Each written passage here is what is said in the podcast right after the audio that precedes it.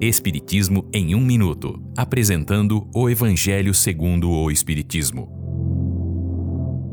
Capítulo 10. Bem-aventurados os que são misericordiosos.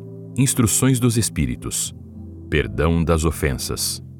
Esta é uma livre interpretação dos textos de Paulo e Simeão de 1861 e 1862. Perdoar os inimigos é pedir perdão para si mesmo. Perdoar os amigos é dar-lhes uma prova de amizade. Perdoar as ofensas é demonstrar que está evoluindo. O verdadeiro perdão consiste no esquecimento absoluto das ofensas e é característico das grandes almas. O rancor é um sinal de inferioridade moral. O verdadeiro perdão pode ser visto em ações e não em palavras. Jesus ensinou que para cada ofensa é preciso perdoar sempre e sem limites. É preciso ser manso e humilde de coração, ser tolerante, ensinando a seus irmãos o esquecimento de si mesmo e assim protegendo-se de ataques, maus procedimentos e injúrias.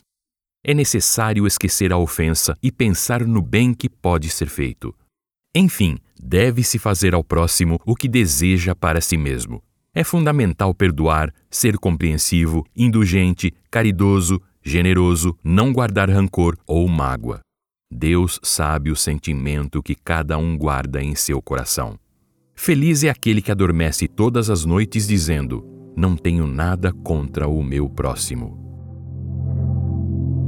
Esta é uma livre interpretação. Livro consultado: O Evangelho segundo o Espiritismo, de Allan Kardec, edição 3, em francês.